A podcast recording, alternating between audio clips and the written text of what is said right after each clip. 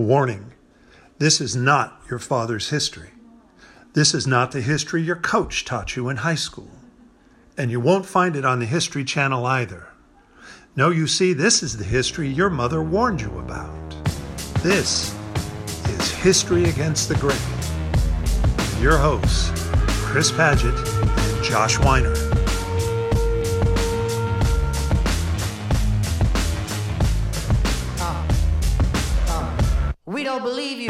Because we the people. Episode 8 Living with History. This episode is dedicated to the life and memory of Ahmaud Arbery. Hey, Chris, how you doing? Good morning, Josh. I just uh, realized I had to fly over this morning. Uh, some military jets, apparently, to cheer up everyone in this age of coronavirus. I guess does that make sense? Flew right over the top of our home there's there's a there's a whole probably 15 minutes we could do on military flyovers, but we can put that off for now. So I, I got to uh, shout out some people first of all. My Asian history class, who have been such a delight to meet with this semester, particularly after the uh, everything shut down. It's always been a, it's been a joy every week getting to talk to those guys. So uh, we got some I got some listeners. We got some listeners from that group, and so Asian history class. You guys mean a lot to me, and uh, big ups keep keep thinking about history. Indeed. The other day, I wake up. You wake up earlier than me. This is something we found out over the course of this. So I'll often wake up and I already am greeted by a text message I have to scroll down multiple times to, to finish. But I think it was maybe Friday morning, maybe Thursday morning. I woke up and you had sent me a link to a New York Times article, and I saw the title "Pandemics of the Past." And I know this sounds interesting. And I scrolled down a little further, and who should be staring me in the face but our old pal, Jon Meacham.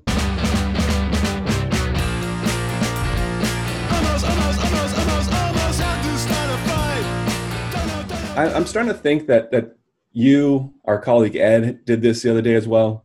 Know that you can kind of set me off on these spirals of whatever, and so that one easy mark. It's yeah. easy. It's too easy. My students know they can do that as well. So that one set me off on a spiral. And so for this week's Beefing with Meacham, I do want to talk a little bit about his piece, Pandemics of the Past, which was in the New York Times. I've read, I've listened to too much Meacham. This, this, this whole segment is maybe misguided because instead of ignoring this guy, I'm now deeply entrenched in everything he thinks uh, and, and talks about. But the thing that stood out to me at first, so you read the first paragraph, and he's referencing this book, A Distant Mirror the Calamitous 14th Century by a uh, historian named Barbara Tuchman. No insult to Barbara Tuchman; She's a, a, fabulous writer. I know a lot of people who she was their entry into history because she's has such skill weaving a narrative and telling these historical stories. But he's basing a lot of this piece on pandemics of the past on her book A Distant Mirror, as I said, a book which was published in 1978. So 42 years ago is where he's going to for his his source on the plague, which is what the, a distant mirror was about. I decided to put some work in, and so I looked up Barbara Tuchman. I looked up the book. I read contemporary reviews, and found one review that uh, was kind of mostly positive about it. I talked about what a great writer she is, but also noted that the book was outdated and old-fashioned in 1978. And here we have JM referencing her as his main source, by the way, in the year of our Lord 2020. And what I realized is that by looking up that that review, reading that review, highlighting stuff, I may have done more work than he did in actually putting together the piece in the first place. And that's when you realize how far down the spiral you've gone when you're doing more work to shit on a piece than the person himself did to create the piece. But I don't want to just spend time talking about Jon Meacham because what eventually the place I eventually got to in in thinking about this lazy piece of writing in the New York Times was another issue that's that's very real to us right now, and that is the um, financial impact of our current pandemic. The financial issues are starting to hit home now because budgets are in perilous circumstances, and as we teach at a public college, that's beginning to impact classes we can teach, the number of classes we can teach, and in particular, it's now impacting our colleagues who are part timers, uh, adjuncts, as the term is, who are find themselves in particularly precarious circumstances because the classes that they need for their livelihood, often they need for their health insurance, are being cut and they're being left to twist in the wind to a large degree. And so I'm reading Jon Meacham. I'm reading this this piece in the New York Times, the paper of record, and he's putting in a good 15, 16 minutes in writing this piece. And I think of our colleagues, our adjunct colleagues, who uh, don't know what lies ahead in the future, don't know where their income is going to come from, don't know where their health insurance is going to come from. And as I just do a little mental note of, of all these dedicated people who, who work in our department and who teach our classes and that, that sort of thing, and I could think of a good half dozen to a dozen who, if you had given the assignment of writing about pandemics of the past, of trying to put into historical context our current circumstances, would have done a million times better than Jon Meacham did. And uh, made me sad. I'll just say it made, made me sad thinking about about this, about the way that um, prestige works in this country, who gets their voice heard, who doesn't get their voice heard. Um, and so I just wanted to uh, raise that issue and, and encourage everybody to, to think about whose whose livelihoods are, are, are really being tested in, in our current times. Uh, me and you are lucky enough to have relatively secure jobs, lucky enough to be able to work from home. Uh, but for so many people now, that's just not the case. And so I just wanted to take a moment and, and think about people who are being left bereft really uh, as a result of our current circumstances. Well, here, here, here, you know, we've spent a lot of time recent days talking about how to support our colleagues.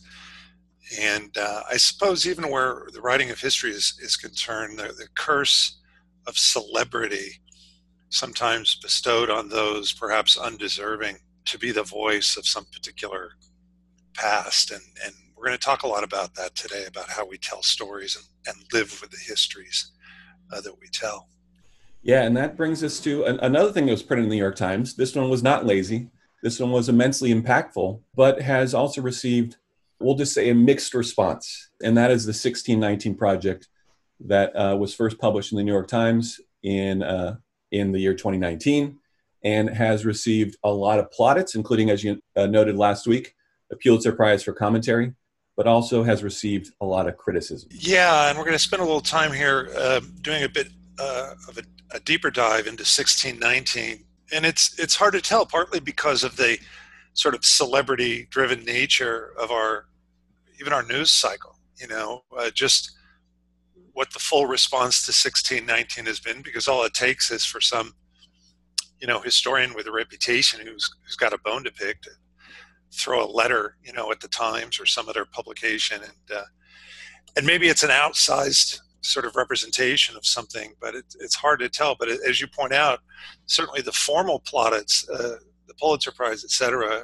have been forthcoming, and I want to try to get past that kind of uh, ceremonial recognition of, of things uh, to talk a bit more about the project itself and what it had to say and why that seemed to create a certain amount of blowback. Uh, let me read, Josh, here from the uh, call the frontispiece of the 1619 project uh, of the New York Times Magazine. And you can find this just by getting on the Times website or Googling 1619 project. But uh, it read that the 1619 project began with the publication in August 2019 of a special issue of the New York Times Magazine containing essays on different aspects of contemporary American life from mass incarceration to rush hour traffic that have their roots in slavery and its aftermath.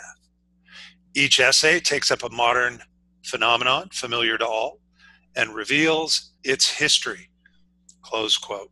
Now, right away, one realizes upon encountering the 1619 project that the, that the writing featured is itself bold and, and uncompromising. You know, even the title featuring the year 1619 calls the fateful but maybe generally forgotten year in American history when the first enslaved Africans arrived in Virginia and, and what would later be the United States. Another piece uh, invited readers to, quote, read our essay on why American schools can't teach slavery right. According to the writer, Nikita Stewart, the miseducation of children generally begins much earlier Teachers bungle history as soon as children are learning to read because teachers and parents she says, are often so afraid to frighten their children that they awkwardly spin the history of this country. Uh, and as Ms. Stewart further suggests, we are committing what she calls educational malpractice by not teaching slavery correctly uh, in the schools. And so, yeah, right, right, you know, close to the surface of the 1619 project, uh, you can't help but feel the sense of urgency, uh, the the boldness of the the writing uh, to tell what uh, the authors believe is an essential story.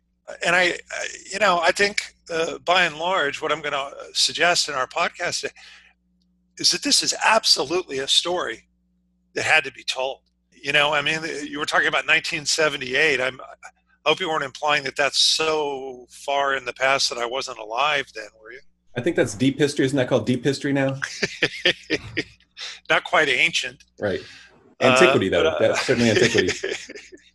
I remember in the late 70s how ABC had produced a uh, miniseries called Roots, based on the Alex Haley story of his own uh, researches into family history. Uh, and Roots held the country spellbound. It told, told the story, a story of American his, history uh, built around slavery. And it really held the country spellbound. And for a while, it was all the buzz, you know, and people were talking about it. But it, it then sort of just disappeared, you know, and not really until 1619 uh, would I say that the country has come even close since then, having anything like a national conversation about slavery in the American past. And, and in fact, accordingly, the 1619 Project proclaims that it, quote, aims to reframe the country's history by placing the consequences of slavery and the contribution of black Americans at the very center of our national narrative.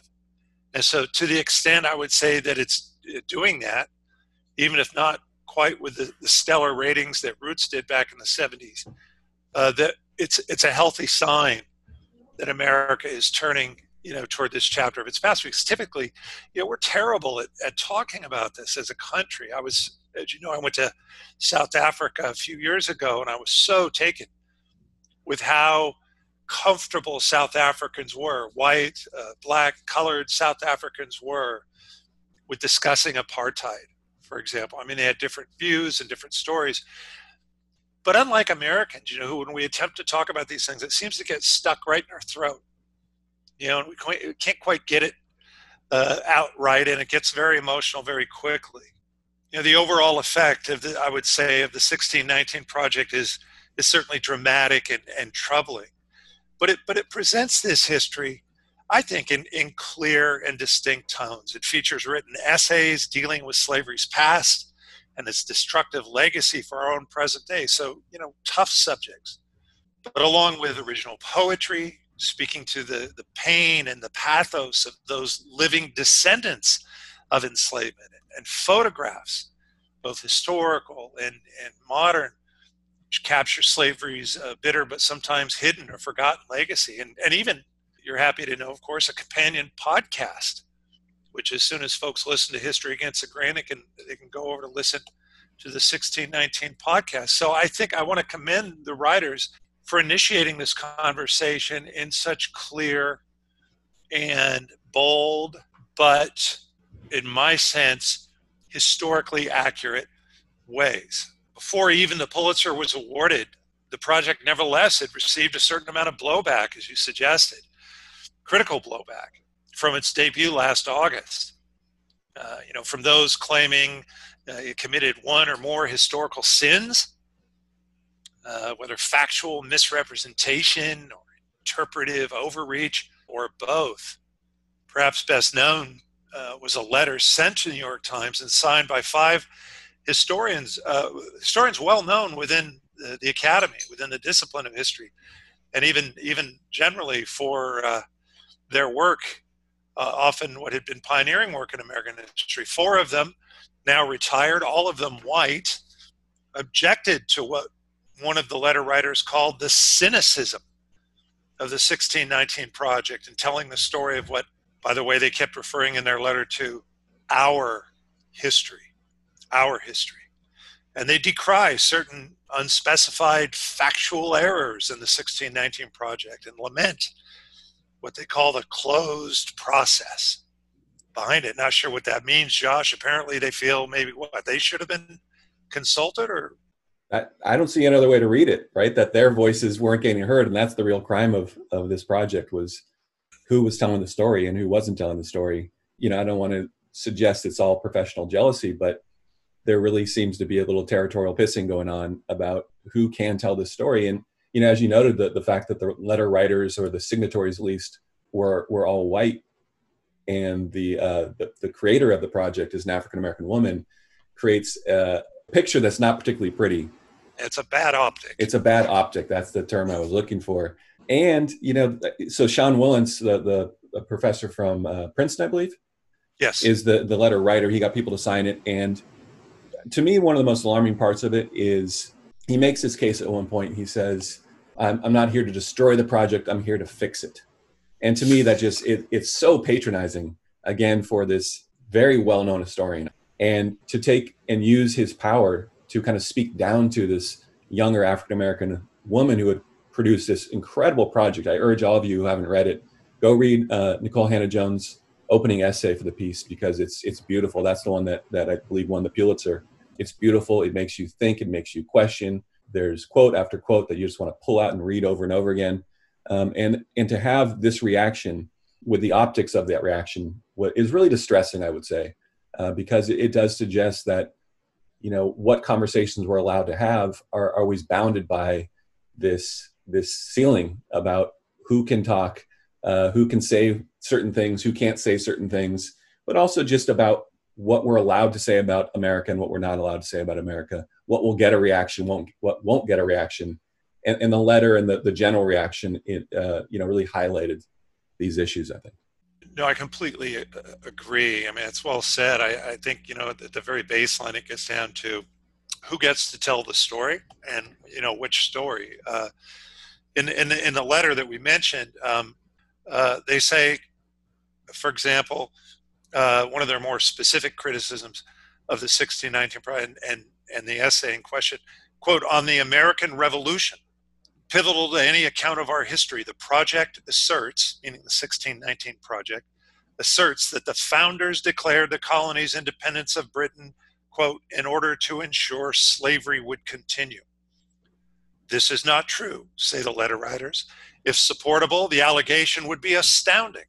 Yet every statement offered by the project to validate it is false.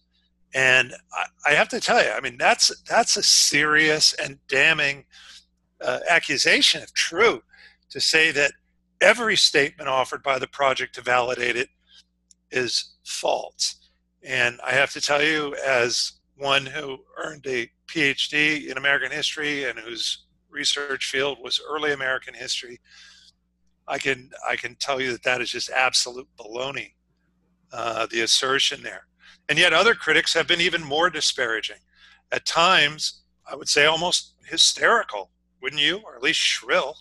Yeah, d- definitely, and it, you know, a lot of them are the the people you'd expect. Uh, you know, writers in the National Review, writers in the Federalist, uh, writers in, in various conservative, um, you know, newspapers and, and, and journals and websites and this sort of thing who seem to really see this as an attack on America that needs to be defended. Right? This is they're not they're not in the military. They don't have the chance to defend America on the battlefield or anything like that. So they see it as their position to defend it in the pages of these uh, newspapers and these these journals and in on these websites.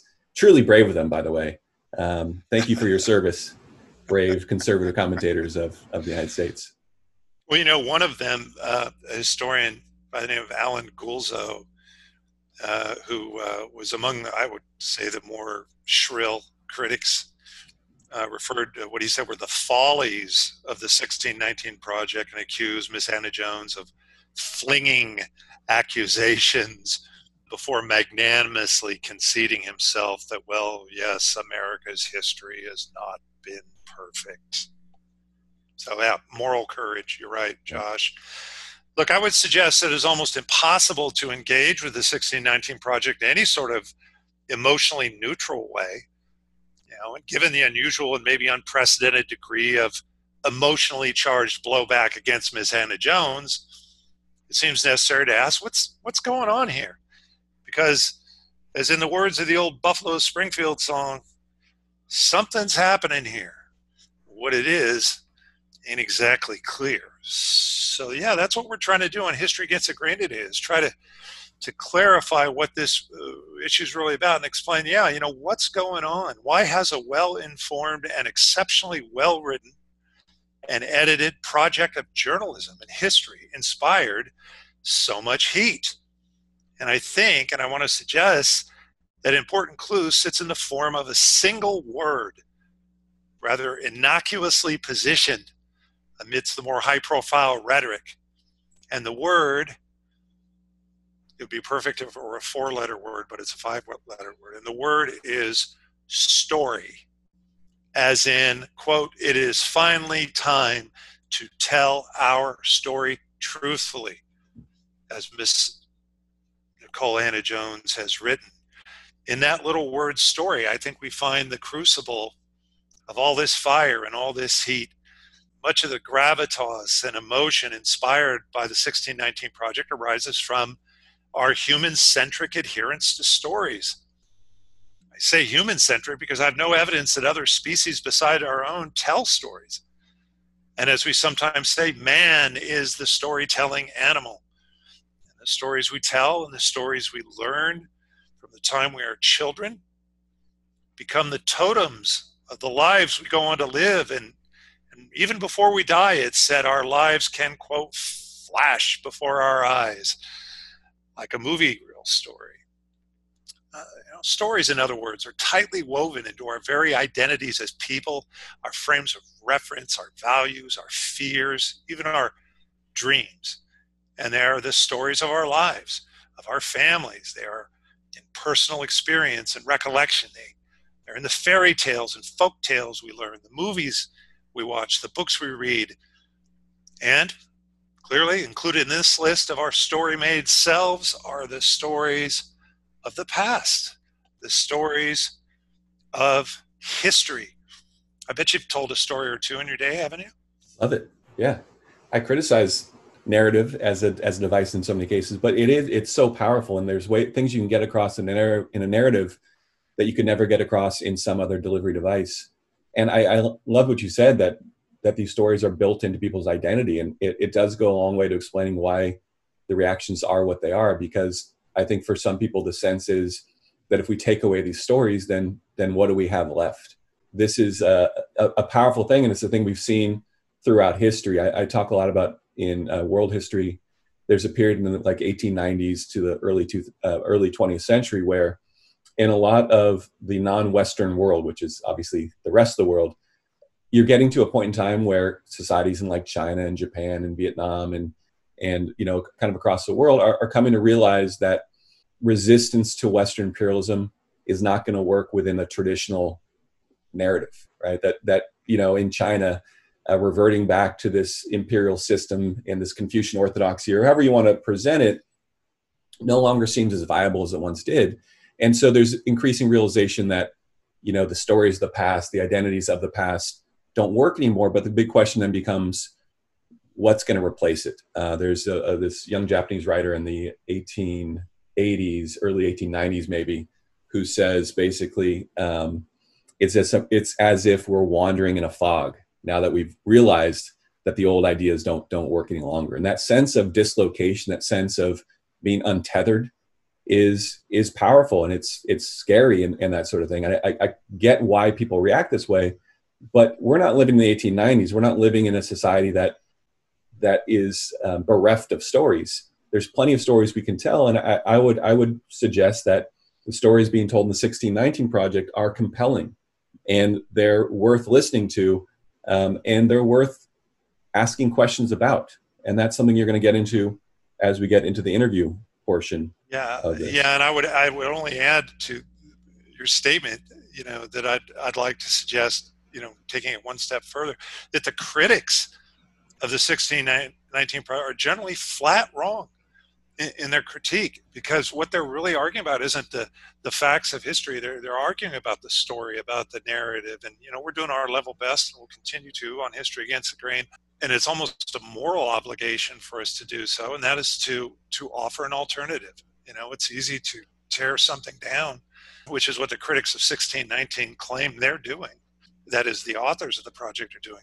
Uh, but you know, to to build another story in its place. Uh, we're not going to we're not to shrink away from that. You know, I, I've found the, the 1619 project to be neither riddled with factual errors or interpretive overreach, and even the clarification uh, made to a single sentence in Miss Hannah Jones's essay, a point concerning the centrality of slavery to the American Revolution, I thought, in my mind, was uh, unnecessary. But the editors went ahead and did it. The editor in chief of the Times, Jake Silverstein, wrote We recognize that our original language could be read to suggest that protecting slavery was a primary motivation for all of the colonists. The passage has been changed to make clear that this was a primary motivation for some of the colonists. So you know, take your pick, Josh, some or all. You know, this is what it's getting down to.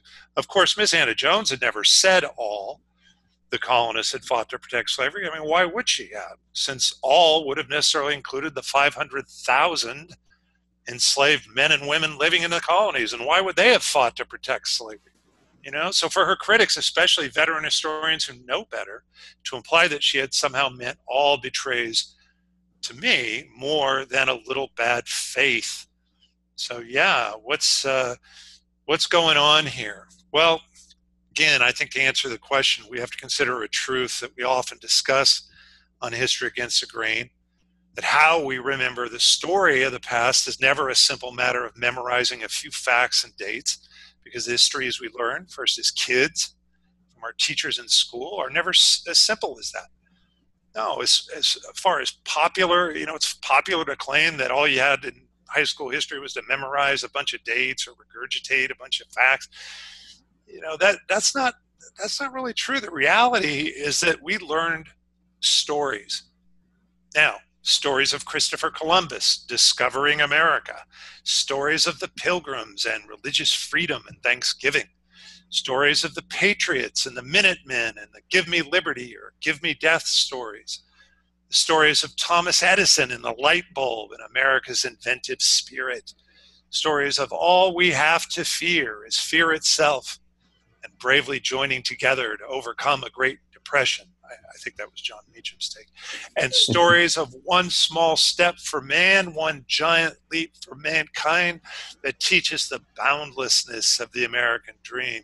And so, even when the story of slavery comes into view in the national narrative, it does so just in the nick of time to congratulate Abraham Lincoln for freeing the slaves and thus somehow slavery becomes a story of American freedom. But, you know, in a strange and revealing way, even when we forget the facts, you know, was it Alan Shepard or Neil Armstrong who said one small step for man? Or who, the hell was it anyway? Or, you know, even if we've never heard the story of the moon landing at all, we somehow remember the moral of the story, the lesson it imparts of what it means to be an American. And that moral is reinforced in the rituals we perform in honors of it rising for the national anthem, the reciting the Pledge of Allegiance, even the lighting of sparklers on the 4th of July, and hell, just for good measure, throw in the Super Bowl. These are like the disembodied ghosts of those stories from our nation's past that become enshrined in our identities, born from the official storytelling narrative of the national history. Uh, the authorized biography, you might say, of the United States of America. And to me, Josh, that that is the sin that Nikole Hannah Jones and the writers and photographers and poets of the 1619 Project have committed in the eyes of the critics, including not just the right wingers who make so much political capital of wrapping themselves in the flag, but also those liberal, progressive American historians whose lives and careers have been spent tending the gardens of American history and of finding in that garden of national history a more expansive and they believe more redemptive story of an American nation that a nation however conflicted in the past, however complicated and even contradictory the story of freedom was, uh, it's fundamentally, nevertheless, a story of progression and expansion of liberty. We might say, I think they are the true believers in the storyline so well encapsulated in that often quoted but misappropriated therefore misquoted line wrongly attributed to Martin Luther King about the arc of the moral universe is long, but it bends toward justice. In other words, that somehow American history is, after all, moving in the right direction. And again, what the 1619 Project has dared to suggest is that American history isn't moving in the right direction. Look, some will decry this, uh, certainly, as they have the 1619 Project as a shame and blame approach to American history, but nothing could be further from the truth by taking the blinders and, as we say, borders off American history. We free ourselves to see the story in its fullness, in its geographic fullness, in the clear light of day. We liberate ourselves from the prison of American exceptionalism, a false story badly told, to see ourselves and our global neighbors as part of the same big story of shared striving. And you're going to talk about that after our next segment. But uh, speaking of that segment, on today's episode of History Against the Grain, we're happy to have a couple of guests whose jobs put them on the front lines of telling America's history. They're public school teachers who confront the enormous challenge of making American history relevant real to high school kids. For all the ways that history seems uh, to get through the cracks into the public consciousness, you know, whether library books sitting on shelves or an algorithm on the Amazon book order or a digital archive online or even a Hollywood movie. You know, I think you can make a, a good case that our nation's public school teachers collectively have a greater share of direct transmission of history via their work in educating the millions and thus a bigger audience than perhaps any other uh, single source. And I can tell you, Josh, that the hissy fit thrown by critics at the 1619 project is due in no small part to the fact that the New York Times has bundled all the writings and sources and ancillary materials of the project and made it available to schools and teachers for use, which uh, again is why we are so happy today to have with us on History Against the Grain two honest to goodness frontline educators. Talk to me.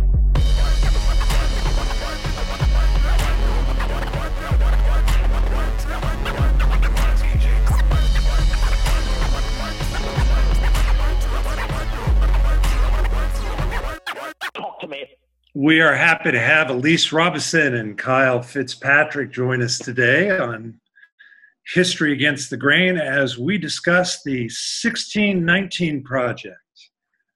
They are both veteran high school educators and social studies teachers who have used materials from that project in their teaching. And I'd like to tell you a little bit about them by way of introduction. First up, Elise. Elise earned her degree at the University of California, San Diego, with a major in history and a minor in sociology. She then uh, went on to finish her teaching credential and earned a master's degree from National University. For the last 10 years, she has taught at Cupertino High School here in California, courses on government, economics, college prep, U.S. history, and has also taught in the AVID program, a program targeting students who will be the first in their families to attend college. Elise has also participated in the Gilder Lehrman Institute of American History and the National Endowment for the Humanities. Uh, Kyle is a colleague of Elise's at Cupertino High School. He earned his college degree from the University of Southern California where he double majored in history and geography. He earned his social studies credential from Long Beach State University. For the past 15 years or so, he has been teaching college prep government and economics, along with U.S. history at Cupertino High School, and along with Elise, teaches in the AVID program. So, Elise and Kyle, welcome to History Against the Grain. Yeah, thank you. Glad to be here. Thank you. I'm happy to be here today. Well, I'm quite delighted uh, as well that you're both here. Uh, as you both know, uh, the 1619 project has again been in the news in recent days since its principal author, New York Times reporter Nikole Hannah-Jones, was awarded the Pulitzer Prize for commentary uh, for her introductory essay to the 1619 project. So, yeah, let's get right into it. Kyle, you and I have talked a bit about some of the ideas the 1619 project brought forth, uh, in particular related to slavery and the Constitution, uh, recalling that you teach U.S. government. Uh, in fact, let me read a quote from Ms. Hannah-Jones's lead essay to the project. She writes, the Constitution contains 84 clauses. Six deal directly with the enslaved and their enslavement. As the historian David Waldstreicher has written, uh, five more hold implications for slavery. Those five more clauses in the Constitution. The Constitution protected the property of those enslaved black people, prohibited the federal government from intervening to end the importation of enslaved Africans for a term of 20 years, allowed Congress to mobilize the militia to put down insurrections by the enslaved, and four states that had outlawed slavery to turn over enslaved people who had run away seeking refuge. Close quote. So, my question to you, Kyle, is why did you decide to include materials from this project in your senior Gov and Econ class? And, you know, how'd it go? Yeah, so uh, the primary focus for the class, or like any subject, right, is using it as a vehicle to expand skills and teach critical thinking. Uh, and this project really afforded us the opportunity to do that. So, when we talk skills, we're talking about writing, inquiry, collaboration, and reading. And so the 1619 project, right, it did a couple things, right? It looked for and challenged the students' prior knowledge. So I wanted to see what they were coming into class with. We used it at the beginning of the government class. And then um, I also wanted them to expand their understanding of the past, right? So that way uh, we can, the students would come in with lots of questions, lots of, hopefully lots of uh, curiosity about the 1619 project. We put them in groups so that they could collaborate and bounce ideas off one another um, and that they could take this concept of if the government is what sets the policy, if government is um, the ship, right, is they're the ones kind of running the ship in what directions, then any policy they make, right, really transform the direction of that ship. And so if we go back to the Constitution and we look at right the impact that slavery had on the original document, that's going to impact the direction of that ship. Yeah, I like that. Um, you know that metaphor uh, sometimes we say the ship of state uh, as if it goes by itself, but it doesn't. And what you're saying is that you want students to understand how these mechanisms actually drive that. Yeah, correct. That ship. Yeah. Uh, you know, we're going to come back in a second to then how your students actually responded to this. Um, but I want to mention, Elise, you you used another piece from the 1619 project in your senior government economics class, particularly on the econ side. The, the piece uh, written by the Princeton uh, sociologist Matthew Desmond. Uh, Desmond wrote a piece for the 1619 Project on slavery uh, and capitalism. And Desmond's piece outlines the central influences, I guess you would say, that the history of enslavement had on the development of capitalism in America. And I'll, I'll quote briefly from his introduction uh, in order to understand the brutality of American capitalism, writes Desmond, you have to start on the plantation. So, Elise, let me ask you the same question I asked Kyle. How did you come to include the 1619 project in your econ class? And uh, how was your experience teaching that material? I think one of the things that we were really thinking about is if we're really going to take a look at the historical narrative, then we need to make sure that we're looking at it from different angles. And it's really easy to just kind of turn to the old school ways of thinking of the people that have kind of always looked the same, telling the same story, but it becomes a little more difficult um, when you really have to start unpacking all that's there. And if kids are going to be great question askers and agency for change, then they need to be given that information.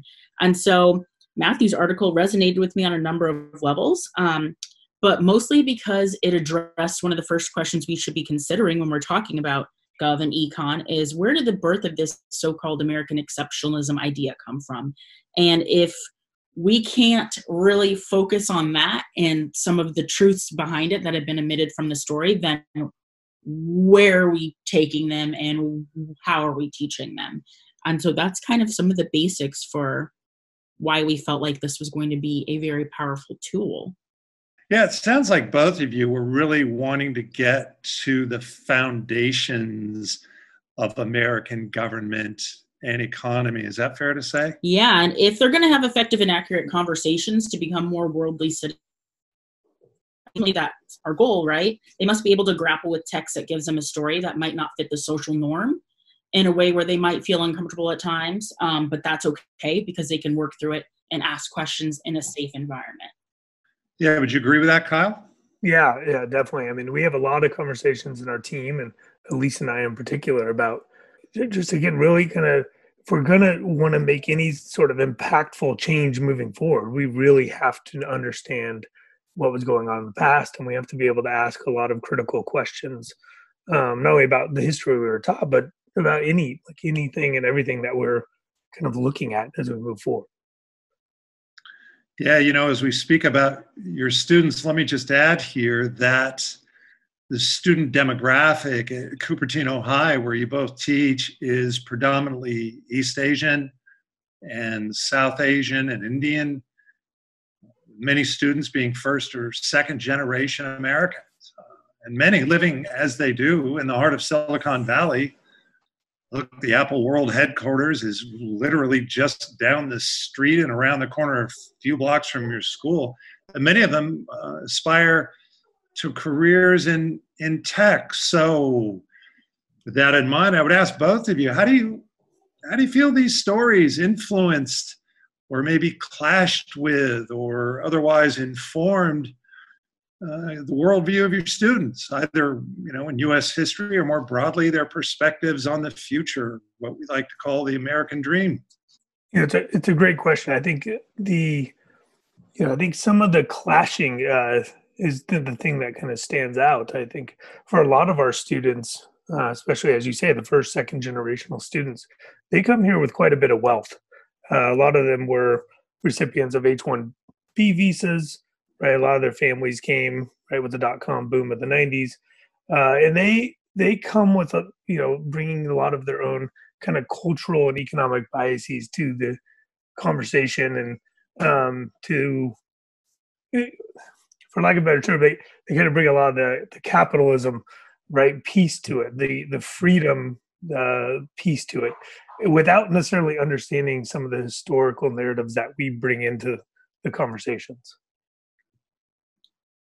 How about you, Elise? Uh, what seemed to be that you know critical connection for them uh, as you talked about these uh, these these challenging stories?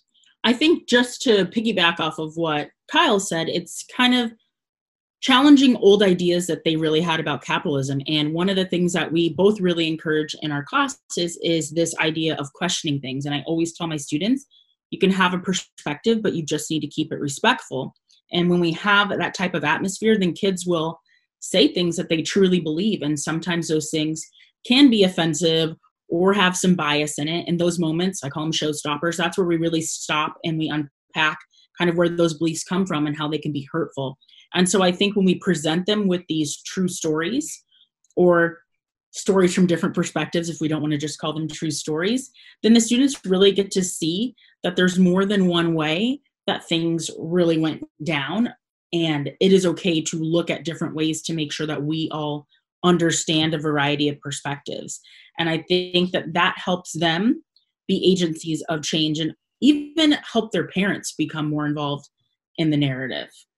Yeah, you know, I'm old enough to uh, remember when they used to call it critical thinking.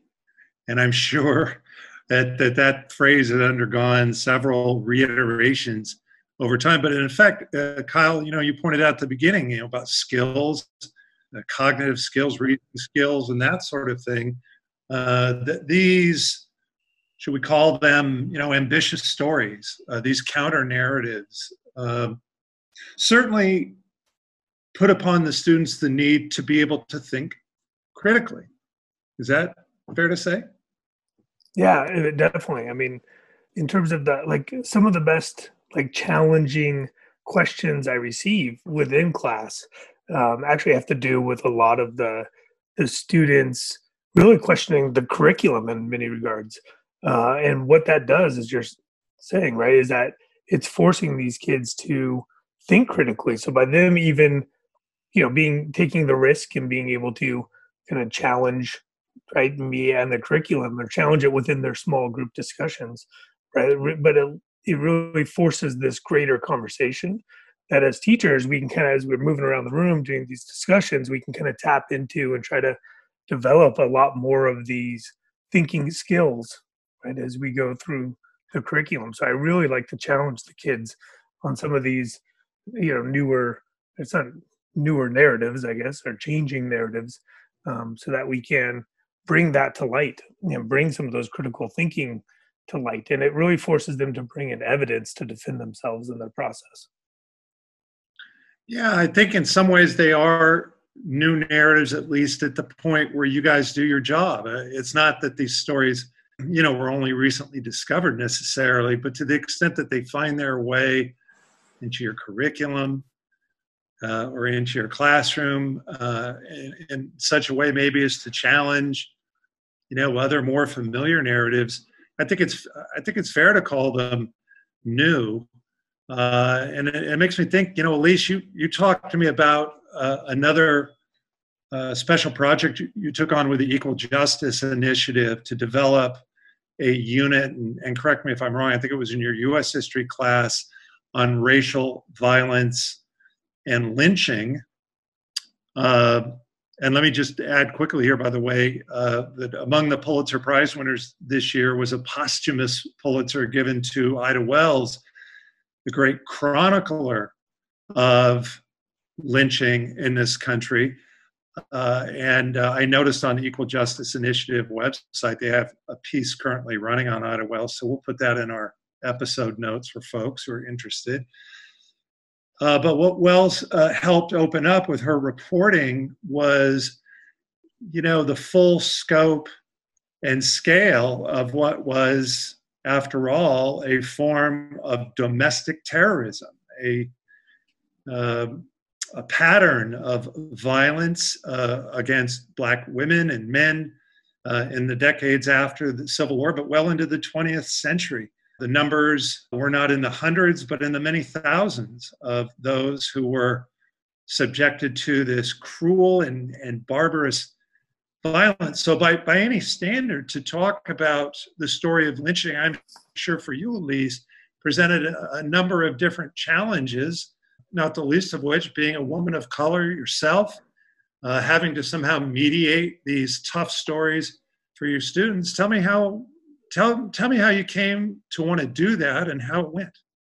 Oh yeah, that's a really great question. Um, and one of the things that I really had to sit and think about was if we are really going to dissect this quote unquote long arc of history, we must address all of the voices in the story.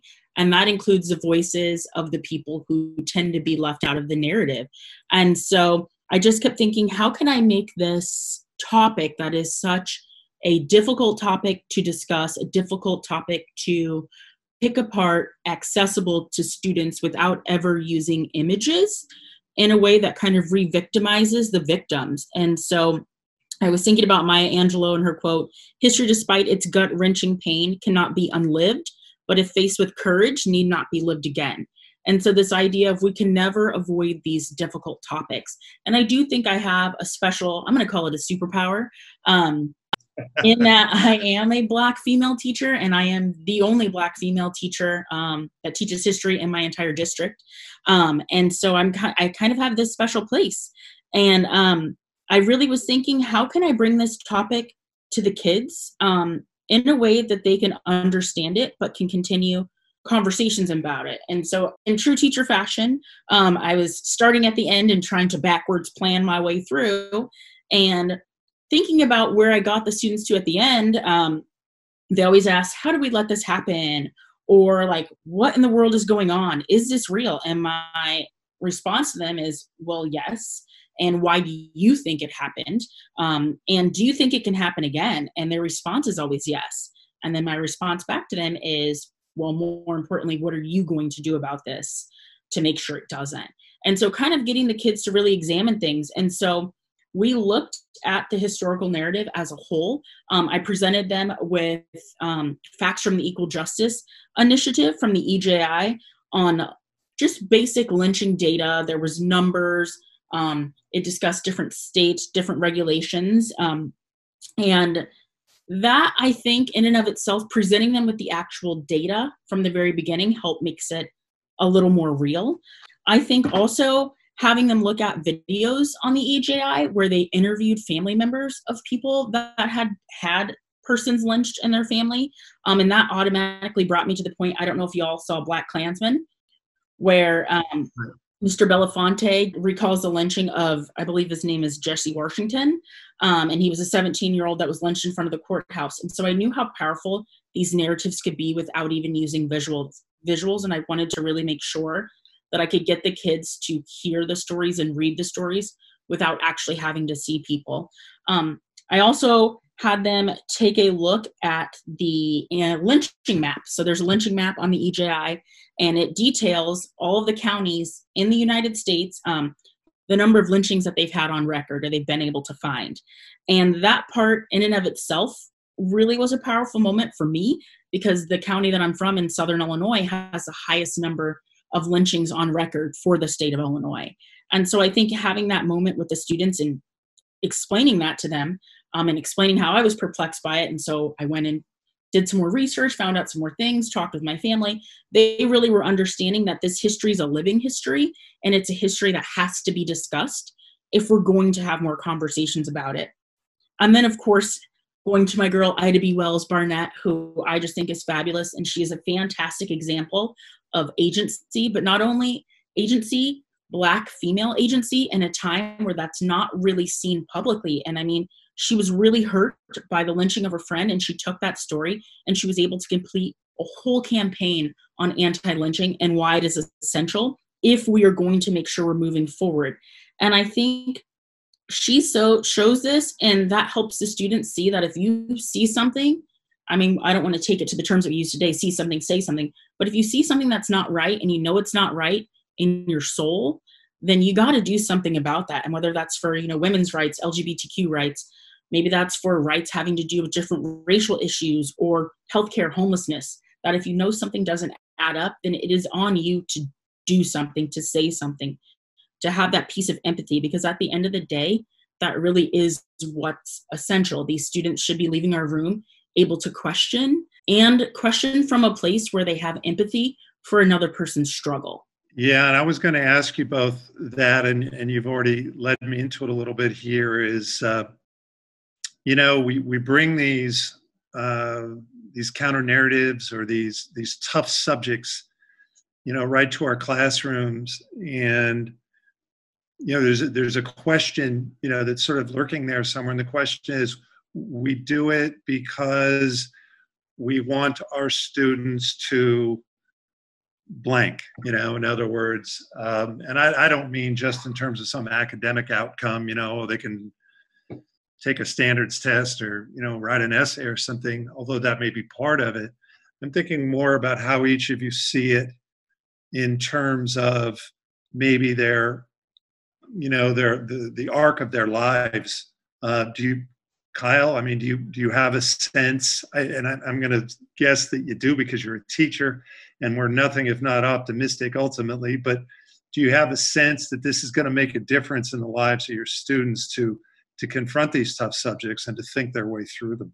Yeah, I mean, like one of my big like goals, I guess, to actually see some true change, right? Uh, and hopefully, I don't get too big on the sidebar here, but I, I actually put together a couple weeks ago this really big uh, letter that I sent to all my students, really hoping to impact, even if it was just a few, to for them to take this moment during the coronavirus to realize that they have a little bit more time on their hands and that they their generation can do something about it right? This whole the moment that we are in even now really affords us an opportunity to make some real change. Um, but it takes action and it takes motivation and it takes energy. And you know the, if they can take something from our class which is we've been really you know trying to get them to understand that we're living with history but it doesn't mean that we're stuck with it. And so i really want um, the students to seize kind of the opportunity right seize the day that they've been given seize the time that we have to do something about some of this history that they feel um, is maybe doing harm or continuing to cause problem. Well, you know, I want to acknowledge and uh, affirm what I see as the incredibly important and good work you're both doing uh, in these areas. I mean, anybody who's been listening to the podcast understands I have some definite, very definite ideas about how we teach uh, history, how we teach U.S. history uh, in particular. So, let me uh, let me read one more quote to you uh, and then ask you a, a final question. Uh, this comes from a report that the Southern Poverty Law Center uh, did on the teaching of slavery in American history. Uh, and one of those who uh, contributed to the report was the Yale uh, historian David Blight. and here's what he had to say. He said, The biggest obstacle to teaching slavery effectively in America is the deep abiding American need to conceive of and understand our history as progress, as the story of a people and a nation that always sought the improvement of mankind, the advancement of liberty and justice, uh, the broadening of pursuits of happiness for all. Uh, and he goes on to say, therefore, that when we teach these tough subjects, uh, we are in a, in a sense cutting against that grain, uh, that that simple story, and so. You know, my, and I'm sure you felt this as you've stood in the classroom or prepped your materials and and put these uh, hard truths out there. Uh, so, uh, you know, I want to leave you with with a question and have you leave us with your thoughts today. Uh, as educators, maybe speaking to your colleagues or, or, others who find themselves in the same position, you know ultimately where do you find the inspiration you know for taking on that challenge for challenging uh, that story uh, how do you how do you square that elise i think david blight's quote really leads you to the next question and that is what does progress look like and for who? And i mean that answer is definitely not the same um, for many people in this country. And the for who is really the essential part um, of the inquiry that has to happen because then it forces you to seek out more information on why the definition of progress seems to differ so much depending on who you are, where you're from, or what you're all about. And so I think if we can get them to challenge this type of thinking, we can get them to challenge the narrative and work towards changing it as they build their lives and their own agency and in society. And I mean, if we can get them started in high school, then when they get to college, they'll be able to have these tough conversations. And when they're adults and out in the world, they won't back down from them, but they will want to engage in these things and see what's up. So if we start at Tino and give them these tools in a place where it's a safe space, there's no judgment, um, then they'll hopefully take it upon themselves to join conversations um, later on. Well, that's yeah, that's a really good good point. You keep those conversations evolving uh, Kyle, you know, sometimes critics, and there's no shortage of critics uh, of, you know, whether it be the 1619 project or or the Southern Poverty Law Center report, or you know, any number of things we might point to. One of the things they say about it is, well, you know, you're teaching this and it's divisive. You know, it doesn't. Those older stories, those stories are meant to bring us together, but these these stories they divide us. Uh, is that how you feel about them? No, not at all. It it actually really uh, drives me crazy when I hear that. Like even reading um, the Federalist uh, after Hannah Jones run, won the Pulitzer t- said that it's just going to encourage schools to teach kids to hate America, right? Uh, comments like that, and comments like I, I, get from some of the students, which I actually really appreciate when they ask why we're being so harsh on the United States. Uh, what I really want them to think about is like, you know, why is critical examination of and context considered harsh or hateful or divisive?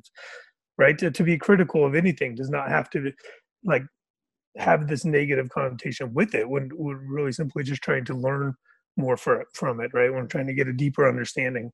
You know, I also in class I, I say I go and back to the the founders, right? That's what a lot of people like to go back is to the founders. And they obviously created a vital and transformative government, but they also knew it was flawed even in the preamble when they said a more perfect union, right? Just in that, you know, four words right then and there, they're they're not saying it's perfect, right? They're saying even a more perfect union, meaning that they understood it. Uh, I would like to think uh, the that they didn't have the answer, and therefore it required criticism and it required debate and it required discussion in order to continue to progress. Well, I certainly want to thank you both. Uh, I tell you, you know, history finds its way through the cracks. You know, um, history is books sitting on sh- library shelves. It's it's material sitting in a digital archive somewhere. It's a you know, it's a, a lecture some college professor may give to you know a few students,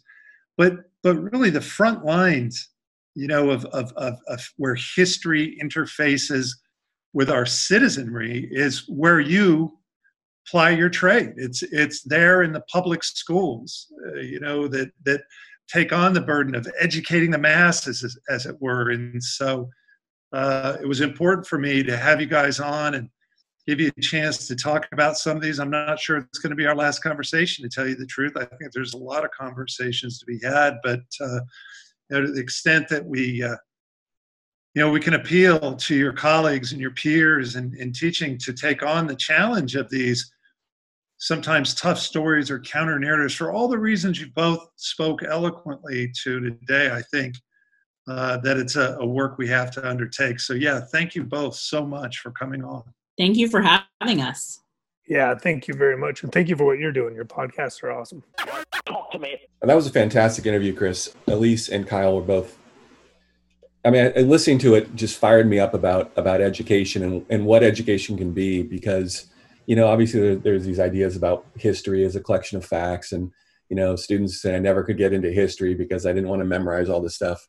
But what they're talking about is something so much deeper than that. And and by the way something that's very brave because it's easy to, to do the old stories. It's easy to you know have students read the chapters from the book and, and take tests and that sort of thing. But what they're talking about is is engaging with history in a very profound way. They both talked about, you know, that in using the 1619 project, what they're trying to do is is get conversations going. And I, I think it was Kyle that said it towards the end that the ultimate goal is that these students are going to come out of this with this alternate story in their head and they're going to continue to think about it and they're going to continue to think about the greater meaning of it and they're going to be people who are better positioned to have discussions and, and engage in debates and, and not just accept whatever the dominant story is. And that's not going to be everybody. That's not going to be everybody in the classes. People are uh, stuck in their ways in many cases. They're gonna they're gonna push back against it. They're gonna try to keep that stuff out. But it's a starting point. Um, and if we can get teachers like Kyle and Elise to to have these discussions, which again I, I would I would stress not easy to do, and it does take courage and it does take hard work. But if we get those conversations going in our in our schools across the country, not just in Cupertino, California, but uh, it, it, can make a difference, and it can make a difference for us, you know, as as community college instructors, because it means that our students are coming in with these ideas in their head and with these questions in their head, and then we can further that those discussions as we go. I want to highlight a couple things that uh, Elise and Kyle said. Kyle, first of all, but uh, he says we're living with history, but that doesn't mean we're stuck with it, and that gets right into to what you know you were talking about uh, prior to the interview where these narratives come from where these ideas come from. We're not stuck in any of this stuff. There are ways out uh, but it does take that effort. And then elise made this very profound statement about progress. She says what does progress look like and for who? Um, you were talking about uh, before the interview that a big part of the vitriol that's been directed against the uh, 1619 project is it does get in the way of this this arc of the moral universe idea that there is this trajectory that history has, that American history has in particular, and that the 1619 project is therefore this cynical attempt to wash away that story of progress and to develop this story that is divisive, as you mentioned in, in the interview, or that is uh, is about hatred of America or something like that. But I think what Elise was talking about, I think what the 1619 Project does a really good job of, is presenting a perspective that's different from the one that so many people in this country have. That's different from the one that so many of our textbooks get across, that so many of our instructors get across. That progress can make a lot of sense to people if you look a certain way, if your family history is is a particular way. But if you change your perspective just a little bit, you see something very different. That progress for some doesn't mean progress for all. And it is important to ask these questions about what this actually means when we say progress um, and what it actually looks like, not just for individuals, but for the nation as a whole, for the country as a whole, for the world as a whole. Because once you start taking that broader view and you start looking around the world, you really do, do start seeing that it's far more complicated than um, just this idea of things improving as some kind of natural trajectory of, of history. Yeah, and that's so well said. I mean, wouldn't you agree that if we want that kind of definition of progress, a more inclusive, more expansive understanding of progress, then we almost have to pull back from those borders, take those blinders off, and see the, the bigger story uh, of world history. Absolutely. I mean, the 1619 project is so interesting because the project itself doesn't even make sense without the idea of the nation built into it, right? It, it cannot exist in that way. You could do a, a, story about, you know, slavery in, in the early modern world, the modern world, and take this this view of, of Brazil and, and the United States and the Caribbean, all these places, you know, the British Empire, the French Empire. It's going to be a very different story. But what Nikole Hannah-Jones talked about the 1619 project is specifically how these stories get embedded in our own national national story. Um, that these things are, are inextricably tied together in many ways um, because the narrative of the nation has become so powerful that it, it kind of dominates everything. It dominates our understanding of everything. And I think it is so important, therefore, to, to take that global view and see the kind of broader picture, to see what these things look like from further away. And I think the idea of American exceptionalism the idea of American progress is is something that looks very different from the outside. And so I want to just talk a little bit about what those stories look like from the perspective of Japan. And so I want to talk about a, a particular figure. His name is Okuma Shigenobu. Akuma was uh, one of the founding figures in modern Japan. And he ends up being the prime minister. And he, unlike a lot of his, his contemporaries, is a relatively liberal figure in the sense that he believes in uh, some aspects of democracy. He uh, uh, has his own views on Japanese imperialism, all this sort of sort of thing. But one of the, one of the important moments in his life is in the wake of the, the World War One and the Treaty of Versailles. We were talking about this earlier, and I, I realize this is not a story I think that that necessarily is out there that much. There's been a lot of stories about the Treaty of Versailles, but one thing that happens during the negotiations for the treaty is that the Japanese delegation tries to get inserted into the final treaty a statement about racial equality. So they want this embedded in the treaty that that racial equality is is an element of this new world order that people like Woodrow Wilson are trying to construct. Uh, what the Japanese delegation probably underestimated was the deep-seated racism of Woodrow Wilson. This uh, guy who ends up being lauded by liberals as this figure of, uh, you know, make the world safe for democracy and and internationalism, all this stuff, was himself uh, one of the most racist American presidents we've, we've had, and that's that's a deep competition, by the way. And by, by the way, let me just throw in, you know, he was a Southerner by birth, uh, remembered as a child seeing, you know, soldiers walking through the streets at the end of the Civil War. His father was a, I think, a Presbyterian minister who once wrote a treatise in defense of slavery. Right. So, th- so yeah. the flip side of that then is that the Japanese want to try to get this racial equality clause thrown in, and it ultimately was rejected because, particularly, of the efforts of the Australian and American delegations, led by, in the American case, Woodrow Wilson. And so for Okuma Shigenobu, who, who has this idea of Japan as this, you know, this emergent nation, they've kind of, in his mind, they've reached this level of great power. They have, you know, proven wrong this kind of racial view that has been so much a powerful part of Western imperialism in the previous century or so. He comes out of this, I think, really um, affected by by the fact that he's now realized that it doesn't really matter what Japan does because they will continually continue to be seen as a nation that is inherently unequal when compared to the white nations of the world. And so in 1921, and so, you know, I just wanted to put this in context. 1920s, we, we in American history, it's the Roaring Twenties, it's the Flappers, it's uh, the Charleston. That's that's what I associate with it, at least. Uh, you know, economic development, this new consumerism. There is this this triumphal story of this post World War One period, certainly where where things begin to uh, grow in this new way. American uh, supremacy is is I think been established greater than it had been before because of our new entry into the wor- into the world system. But this is also the period, of the 1920s, where uh, the new Ku Klux Klan is emerging, uh, where lynching is probably at its height. Uh, this is the the era of the Immigration Act of 1924, uh, which to the Japanese becomes known as the Japanese Exclusion Act. And, and by the way, the Immigra- Immigration Act of 24 is, is borrowed by the Nazis uh, when they establish uh, their own immigration laws. They're basically taking it directly from this 1924 Act. And so again, you get this idea that shifting perspectives is so powerful because that narrative of the Roaring Twenties looks so different when you're seeing it from the perspective of African Americans in this country, for instance, who are suffering under these lynchings, under the, the rise of the Ku Klux Klan. Uh, this is the period also of the Tulsa Massacre, um, which uh, is this tragic and, and undertold story of American history as well. And the story also looks different from outside. And so that's why I wanted to get to Okuma Shigenobu because he writes this piece called The uh, Illusion of the White Race. And the whole thing is this screed against racism. And he, he points out over and over again how race is an idea and it's, it's this powerful idea that has kind of taken over the souls of, of these white nations and they can't see beyond it. And so he, he, he's making this attempt to critique the idea. Now, I do want to point out that Japan is not blameless. They are themselves an imperialist nation. They are seizing territory in China.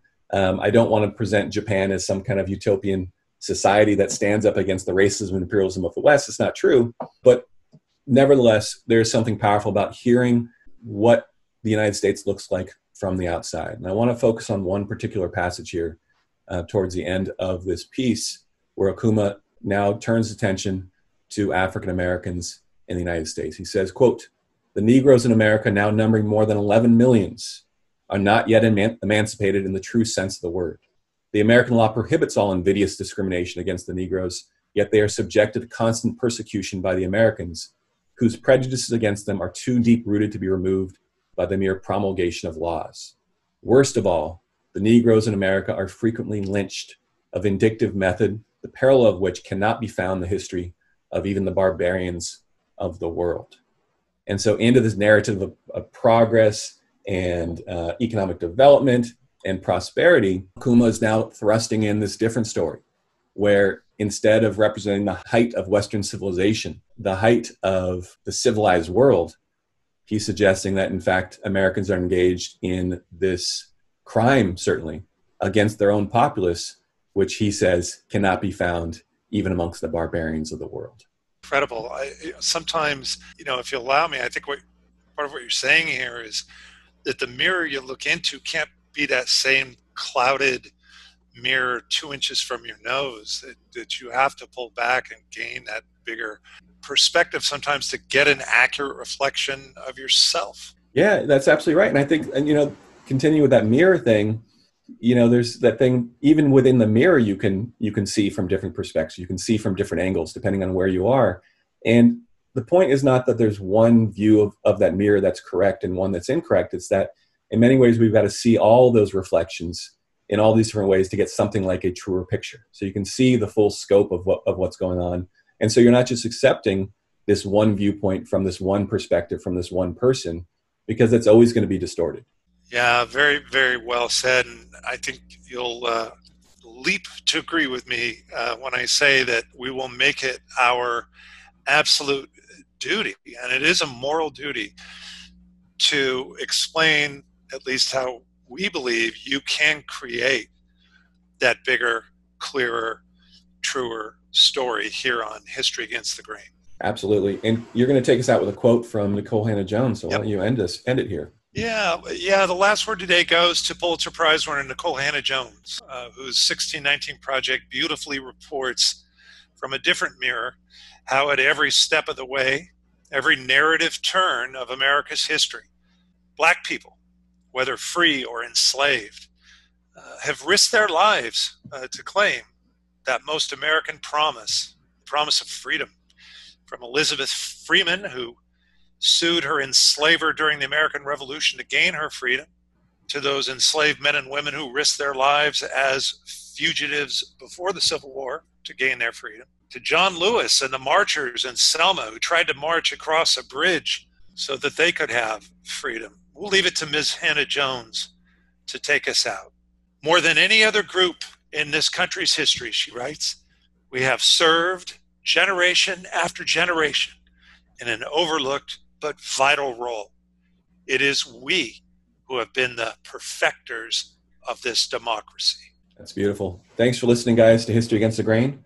We will be back next week for more fun and games. See you then. Nobody is innocent. It's a sin when you play into ignorance. Another one